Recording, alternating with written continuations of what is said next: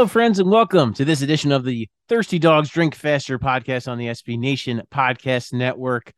I am your host, Paul Hudrick. Unfortunately, Seamus Clancy is off this week, so I'm flying solo, but there's still plenty to talk about, plenty to be excited about uh, in Philadelphia sports right now. You have your Philadelphia Phillies postseason bound for the first time in over a decade with a win over the Astros. You have your Philadelphia Eagles 4 and 0, the only team in the NFL that remains undefeated after a gutty win against the Jacksonville Jaguars and Doug Pederson. You have the Philadelphia 76ers playing some basketball. Uh, you're getting some preseason action in. All reports from training camp I've been pretty positive. Some a lot of good stuff. Um, so a lot of excitement and a lot of reasons to be optimistic about your Philadelphia 76ers. And the Philadelphia has a hockey team, so there's that too. Um, no, listen, I, I we have been so negative about the Flyers, and I think most of that is pretty darn fair. But I, I this week I want to give you one reason, one reason for my optimism with the Flyers. So I will get into that uh, at the end. And look, normally this is where we start talking about the Eagles, right? I, we have to talk about the Phillies.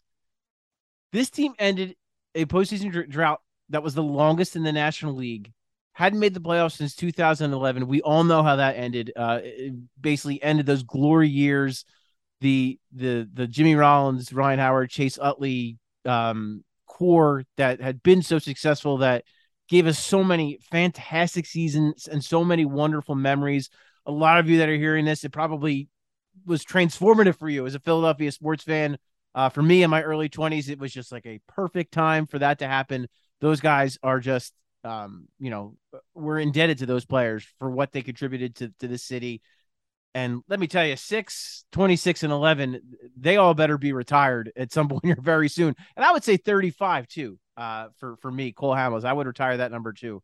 But uh, we'll see when and if that happens. Maybe we're waiting for the official retirement of Cole Hamels to make all that happen. But, you know, and, and, there's a reason why I bring that up and why I, I kind of talk so glowingly reflecting on that, we've been talking on this podcast. We've been so apathetic about the Phillies, right? Because it felt like, all right, they're going to make the wild card. It's going to happen, but you know they're kind of backing in. It's kind of not looking so good. They've had injuries. They're limping to the finish line. And so it was just, and it's you know, baseball is just that, right? It's a long season. It's 162 games, so that that's bound to happen. But I gotta say, last night was fun. It just was. It was so fun to watch this team the way they did it. Aaron Nola, look, and you're not going to find a guy who has given Aaron Nola a hard. Well, maybe not. You'll probably find a guy who's given Aaron Nola a harder time. But I will be uh, open that I was one of the people that has not been one of Aaron Nola's biggest supporters. But man, hell of a game last night. Took a perfect game into the seventh inning. And listen, I got some beef with NBC Sports Philadelphia with their little perfect game alert. Listen, I get it. Superstitions aren't real, but we all need to hang on to something here. And I, I, just wasn't a fan of them putting right in the score bug. Perfect game alert. Not necessary. We all know what's happening. Um, we all have Twitter. We all know it, it's not necessary. But anyway, hell of a performance from Aaron Nola. Six and two thirds scoreless innings against that team.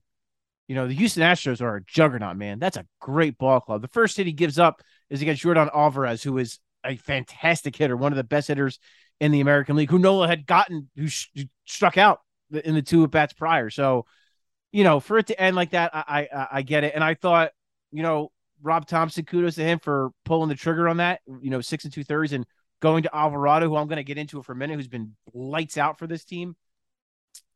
But yeah, uh, in a weird way, I feel like the breaking up of the perfect game slash no hitter is going to help them in the long run because they need Aaron Nola to pitch game two. Um, so with that, he's going to get this break. He didn't have to throw, you know, he didn't o- overexert himself. I think he was below 90 pitches on the night.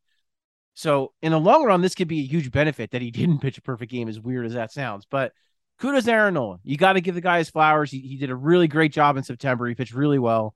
And, you know, here we are. And he's going to, you know, game two, he's going to get another chance. It's an opportunity to shine, another opportunity to kind of prove us detractors wrong and, and say, here you go. Uh, you know, I, I am a big game pitcher. I can do the thing. Um, and I think that's what's exciting about the Phillies too, right? You have Wheeler and Nola as your one, two.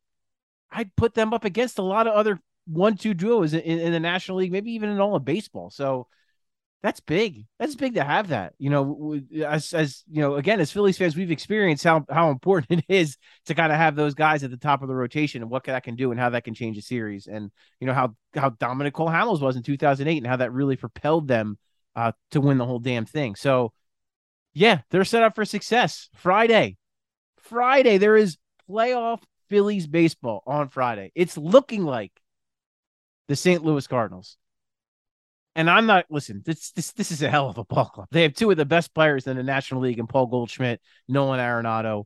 Their bullpen is sensational. They have some good starting pitching, but I would say when I look Adam Wainwright, he's time. I get it. He's ageless. He's 40 years old, but he's ageless. He, he's been so good in the postseason and so clutch for so long that I don't want to dismiss that.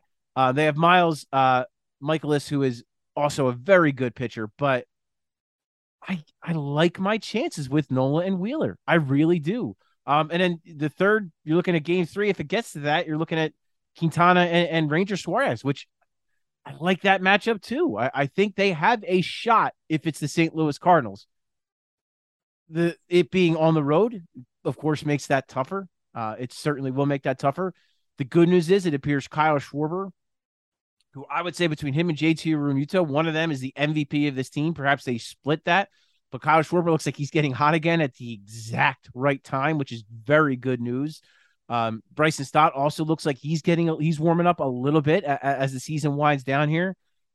They're going to need other guys to step up. There's no doubt about it. Another guy, uh, Brandon Marsh, uh, is OPS over 900 over his last like 20 games or so. He's been really good down the stretch too uh, other than that flap against the Cubs and that weird fly ball that he misplayed, been pretty darn pretty pretty darn good defensively as advertised. There's a lot of things to like about this Phillies team, man. There really is. Um, I talked about Jose Alvarado and uh, the numbers on Jose Alvarado. So, in his last 41 games, Jose Alvarado, 37 innings pitched, a 1.22 ERA. 64 strikeouts in 37 innings. He's only allowed five earned runs, a fifth below one. Opponents hitting 153 against him, 224 on base percentage, 237 slugging. The OPS 460. Like he has been as dominant as you could possibly be. Um, eh, eh, it, it's hard to argue that there's been a better left-handed reliever in all of baseball during the stretch. That's how good it's been for Alvarado. And you got to give the guy so much credit, right? Like he was uh, he was terrible to start the season. He was really rough. Goes down to the minors. Um, they, you know, he he's been open about working with a mental skills coach. He added that cutter at 95 miles an hour. That's become a really dangerous weapon for him. He's their best reliever. He's their guy. He's kind of the Josh Hader bullpen weapon guy that you just use in high leverage situations. So whether it's the seventh, eighth, or ninth, he's the guy you throw out there when you need big outs and big spots against big hitters. So I, am really excited to see how he does in the postseason. I'll be honest, and I'm a little worried about the rest of the bullpen. You know, Zach Eflin gets the save last night, his first career save. It ends an 11 year playoff drought, which is wild. But give him credit uh, again for hanging in there for all the crap he's dealt with this year with injuries and over his career with injuries and him and Nola are the two longest tenured Phillies and, and all you know uh, all the stuff they've gone through all the losing all, all the the the kind of turmoil with with the managers and with the front office. And here we are with those two guys kind of leading the way. It's a pretty cool story you got to say. And like I, it, you feel so good for a guy like Rhys Hoskins who's in the same boat as those two, who just he's talk about much maligned. Like I don't know that anybody gets as much crap as Rhys Hoskins uh, uh, in this city as any athlete, and he's a pretty darn good ball player. I get it. You know, he's not Pete Alonso. He's not one of the best first basemen in the game, but he's a good baseball player. And um, it was a very cool moment. The interview after the game, just the pure emotion he had. It was so genuine, so real. Curses on live TV, which is wonderful. Um, and I love that celebration too, where Rob Thomson gives a speech. They start spraying champagne. You hear a big "fuck yeah!" Ah, it's so good. Um, so yeah, I, I, as a fan, I was not anticipating I would be this excited when they actually did clinch, but it was cool, man. It was cool to see, and I think at this point, if you don't feel that way, eh, come on, like you're a hater. That that's it. Like you you're rooting for this team to fail. Um, if you're if today is the day you're ripping Aaron Nola, you're a hater. You're rooting for this team to fail. Like this, this is a good day to be a Philadelphia Phillies fan. Everyone should be excited. And look, maybe they lose two games in the Cardinals and it's over, and they you know they, they don't get a, a home playoff game in Philly, which is a bummer. But this has been a fun ride, and this could set them up. These are the kind of things that can set a team up for the future. We all know what happened in 2007. They win the division, they get bounced by the Rockies, they come back in 2008 hungry, and they win the whole damn thing. Maybe we're setting up for something similar to that. Who knows? Um, and this it, crazier things have happened, especially in baseball.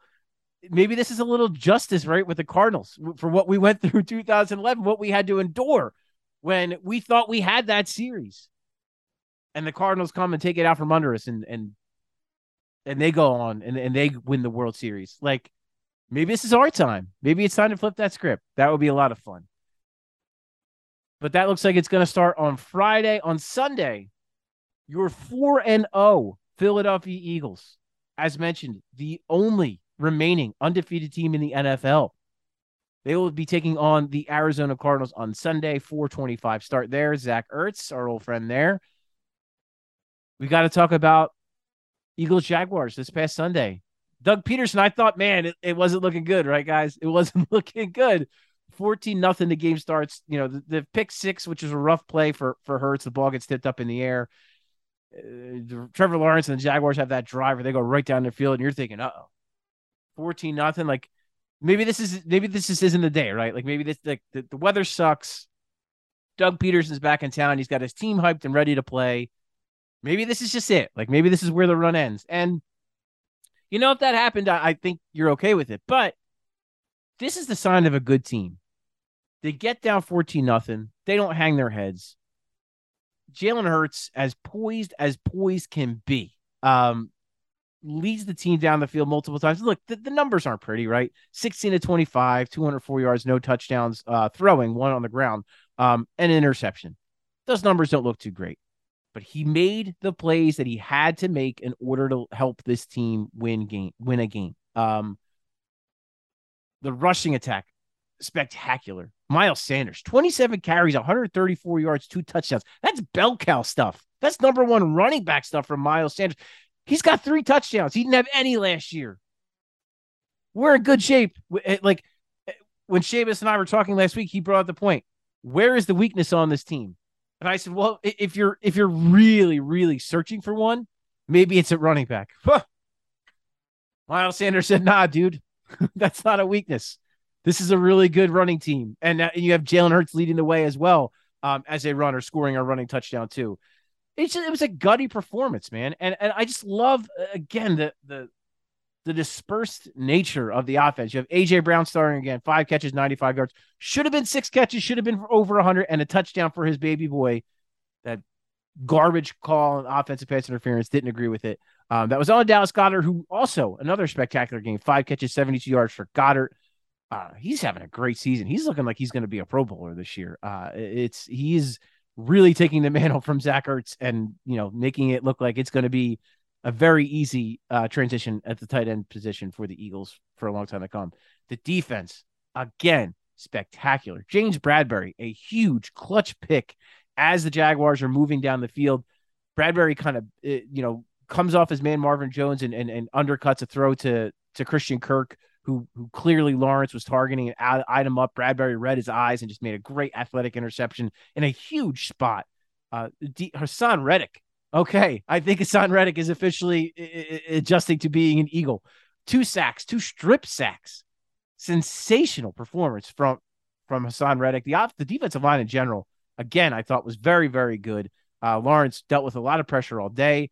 TJ Edwards got another sack, and it was again on a great play against Lawrence, who is an extremely athletic quarterback, moving out of the pocket, closing that gap so quickly. TJ Edwards, this guy's the real deal. He looks tremendous. He's he's been one of their best players, um, regardless of position, regardless of side of the ball. One of their best players. He's been fantastic. Um, Kyzir White, th- those two together have just been outstanding. Look, that's this this this Eagles team. Darius Slay gets hurt. Avonte Maddox didn't play. He was out. Jordan Mailata gets hurt. Isaac Seumalo gets hurt.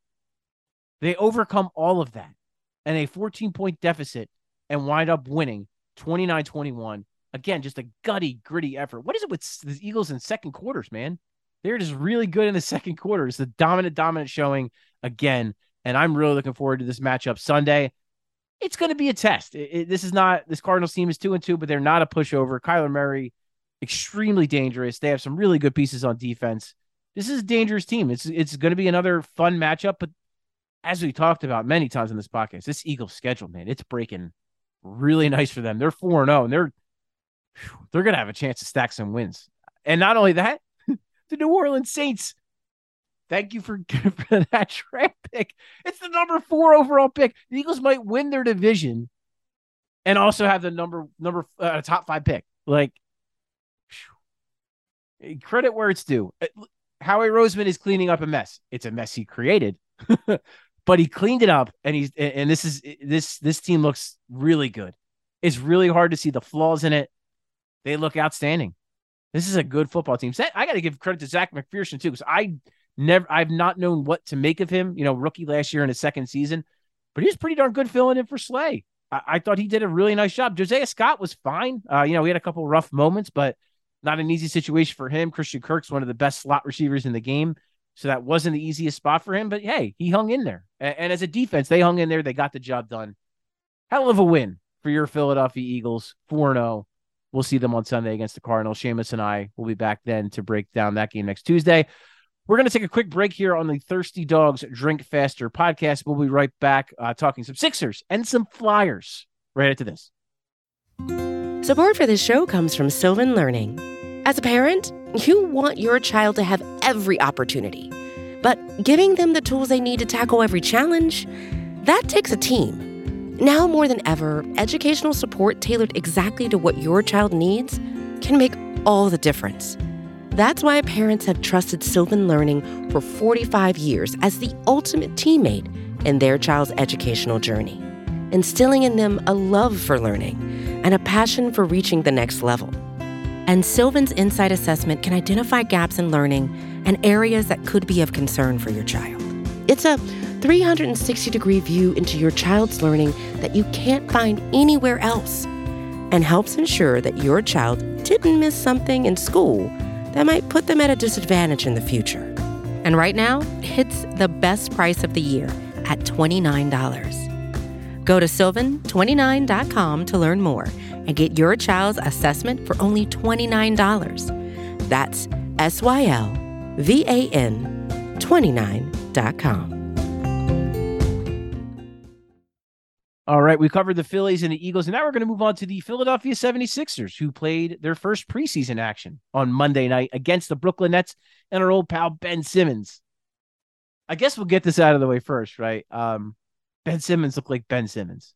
And I say that the good and the bad, right? He was made some great passes, looked tremendous in transition, made some, you know, really great defensive plays, a menace on that end of the floor, caused some turnovers missed a brick the turnaround jumper, brick two free throws.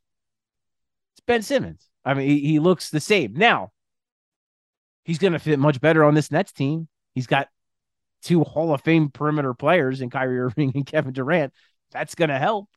And he's going to, the, the Draymond role has been what everyone has kind of linked to him. And I think that is exactly how Steve Nash intends to use him. And I think that's the best way to use him. Don't count on him don't count on him for for for you know for a lot of points as far as just scoring the basketball. He can run the offense from time to time. You can do some stuff from him out of the elbow. Perimeter wise, you know, there might not be a more versatile perimeter defender in the NBA than Ben Simmons. I really thought that Ben Simmons, his last full season, I thought he should have been defensive player of the year. I thought he was that good. Um, with all due respect to Rudy Gobert, I, I, thought Ben Simmons was was sensational in in his last season, um, his last full season perimeter, uh, excuse me, interior wise, not as strong, I would say, as Draymond. He might have a little bit of tougher time. You know, everyone likes to say, oh, yeah, played Ben at the five. Okay. Um, there are some matchups where I think Ben will struggle against, you know, the 76ers being one of them. Uh, if he has to go up against Joel Embiid, that is not a favorable matchup for him. But yeah, there, there are certainly uh, many fives in the Eastern Conference that Ben Simmons can guard and, can do really well against. And the Nets are going to be able to use those lineups and they're going to have success. So, um, yeah, just Ben Simmons look like Ben Simmons. I think that's that's the long and short of it. There's really no need to go any further into it. And Tyrese Maxey looked like Tyrese Maxey, man. he looked pretty damn good. Game high 20 points, four assists. His first two shots of the game are pull up threes, and you're like, this guy, this guy's so good. Hits a runner, gets to the free throw line. I think that's a really important part of his evolution. Took six free throws, drawing three fouls. He's got to use his speed to do that. Now that he's got the jumper that the teams have to respect after, you know, finishing what third in the league in three point percentage, teams have to respect that three. They have to respect the speed. It's going to be, he's going to be a tough guard, man. And with that, he's going to have to get opportunities at the rim. He's going to have to draw fouls between Harden and Bede and then Maxey. They're going to live at the line. They should live at the line. Um, and that's not a bad way to play basketball. It really isn't. And um, I, I, you know, no, obviously Embiid, Harden, or PJ Tucker on Monday night. Looking forward to seeing those guys perhaps make their debuts on Wednesday when the Sixers are at home uh, playing the Cleveland Cavaliers. No, um, no, uh, no Mobley. Unfortunately, no Evan Mobley in that one. Unfortunately for the Cavaliers, sprained ankle, he'll be out a couple weeks. He's a guy I really want to see. But you should get, you know, perhaps your first look at Donovan Mitchell as a Cavalier. That should be interesting. But yeah, I mean, there was a lot to like about the Sixers last night. Maxey being the most notable part.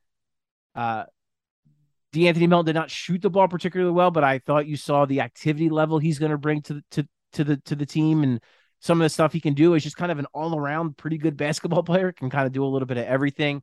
Matisse Thybulle hits his first three. I thought it looked good coming out of his hands. He talked about in media day less wasted motion in his shot. I thought you kind of saw that. I think he was one of three overall, but the shot looks good. Um, he looked confident taking it. Those are the big things. The, the progress, you know, that that'll come. Tobias Harris again, um, a solid night. He was like, I think he had nine points, four boards, four assists. The first three he hit was off a screen.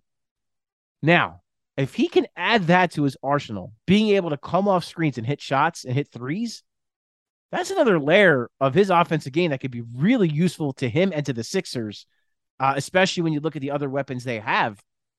That is a really interesting dimension that I'd like to see more of. And I'd like to see if, if Tobias can kind of do a little bit more of that because that, again, can really help him, can really help this Sixers offense be borderline unstoppable. So, like to see more of that. Two more quick triggered threes he took after that. They were a little off, but again, I just love the quick triggered threes. And as a team, they were just firing away, which I love to see. Isaiah Joe continues to be the greatest um, preseason shooter of all time. He was three of five, I think, last night from three. Uh, Korkmaz looked good, granted against, you know, the dregs of the Nets roster, but Korkmaz had 15 and four assists, and he looked good. Uh, Julian Champagnie, I tell you, I was really worried about that signing after I watched him in summer league because he was just dreadful. I mean, quite frankly, he was just not good. I, I don't know if he hit he hit three threes on Monday night. I don't know that he hit three threes in the entire summer league, but that's what he's known for. He's got good size. He can make shots. Um, decent rebounder off. You know, he's more of a wing player, so decent rebounder off the wing. He was more active defensively. So I don't know what it was. Maybe he had some tired legs from you know pre-draft stuff. I, I, don't know, but he looked pretty darn good. I I, I like what I saw out of him. I, I want to see more. Uh, is one of their two-way guys. Uh, Trevelin Queen, uh, you know, got a little banged up. I hope he's all right. We got to talk about the fact that Paul Reed and Montrezl Harrell are the two most chaotic backup big men in the entire NBA, and the Sixers have both of them. Um, Paul Reed was like indescribable at moments. The second half, it was really fun. Uh, while he's breaking up a lot of passes and, and blocking shots, it was a lot of fun. Um, Montrezl Harrell fouled out in less than 12 minutes, which is like is borderline impressive. And but he's this team's not going to lack for energy this year. That is for damn sure. Which it's it's fun because that's something they did lack. They lacked athleticism. They lacked energy. They're going to have much more of both of those things this season, which I think is great. Again, love the quick trigger threes. That's got to happen when you're on a team when you have Joel Embiid in the post and you have James Harden on the perimeter guys got to make shots. They have to make wide open shots when they get them. And I'm really intrigued to see what it looks like the rotation wise. The Sixers have a very good problem of perhaps having too many NBA caliber players for not enough rotation spots. A great problem to have, considering last year it was the opposite. They did not have enough NBA players. Um, so a good problem to have, and we'll see how everything shakes out. Um, again, Wednesday night, they'll be back in action. I will be there at the Wells Fargo Center covering that for Liberty Ballers. Looking forward to that matchup.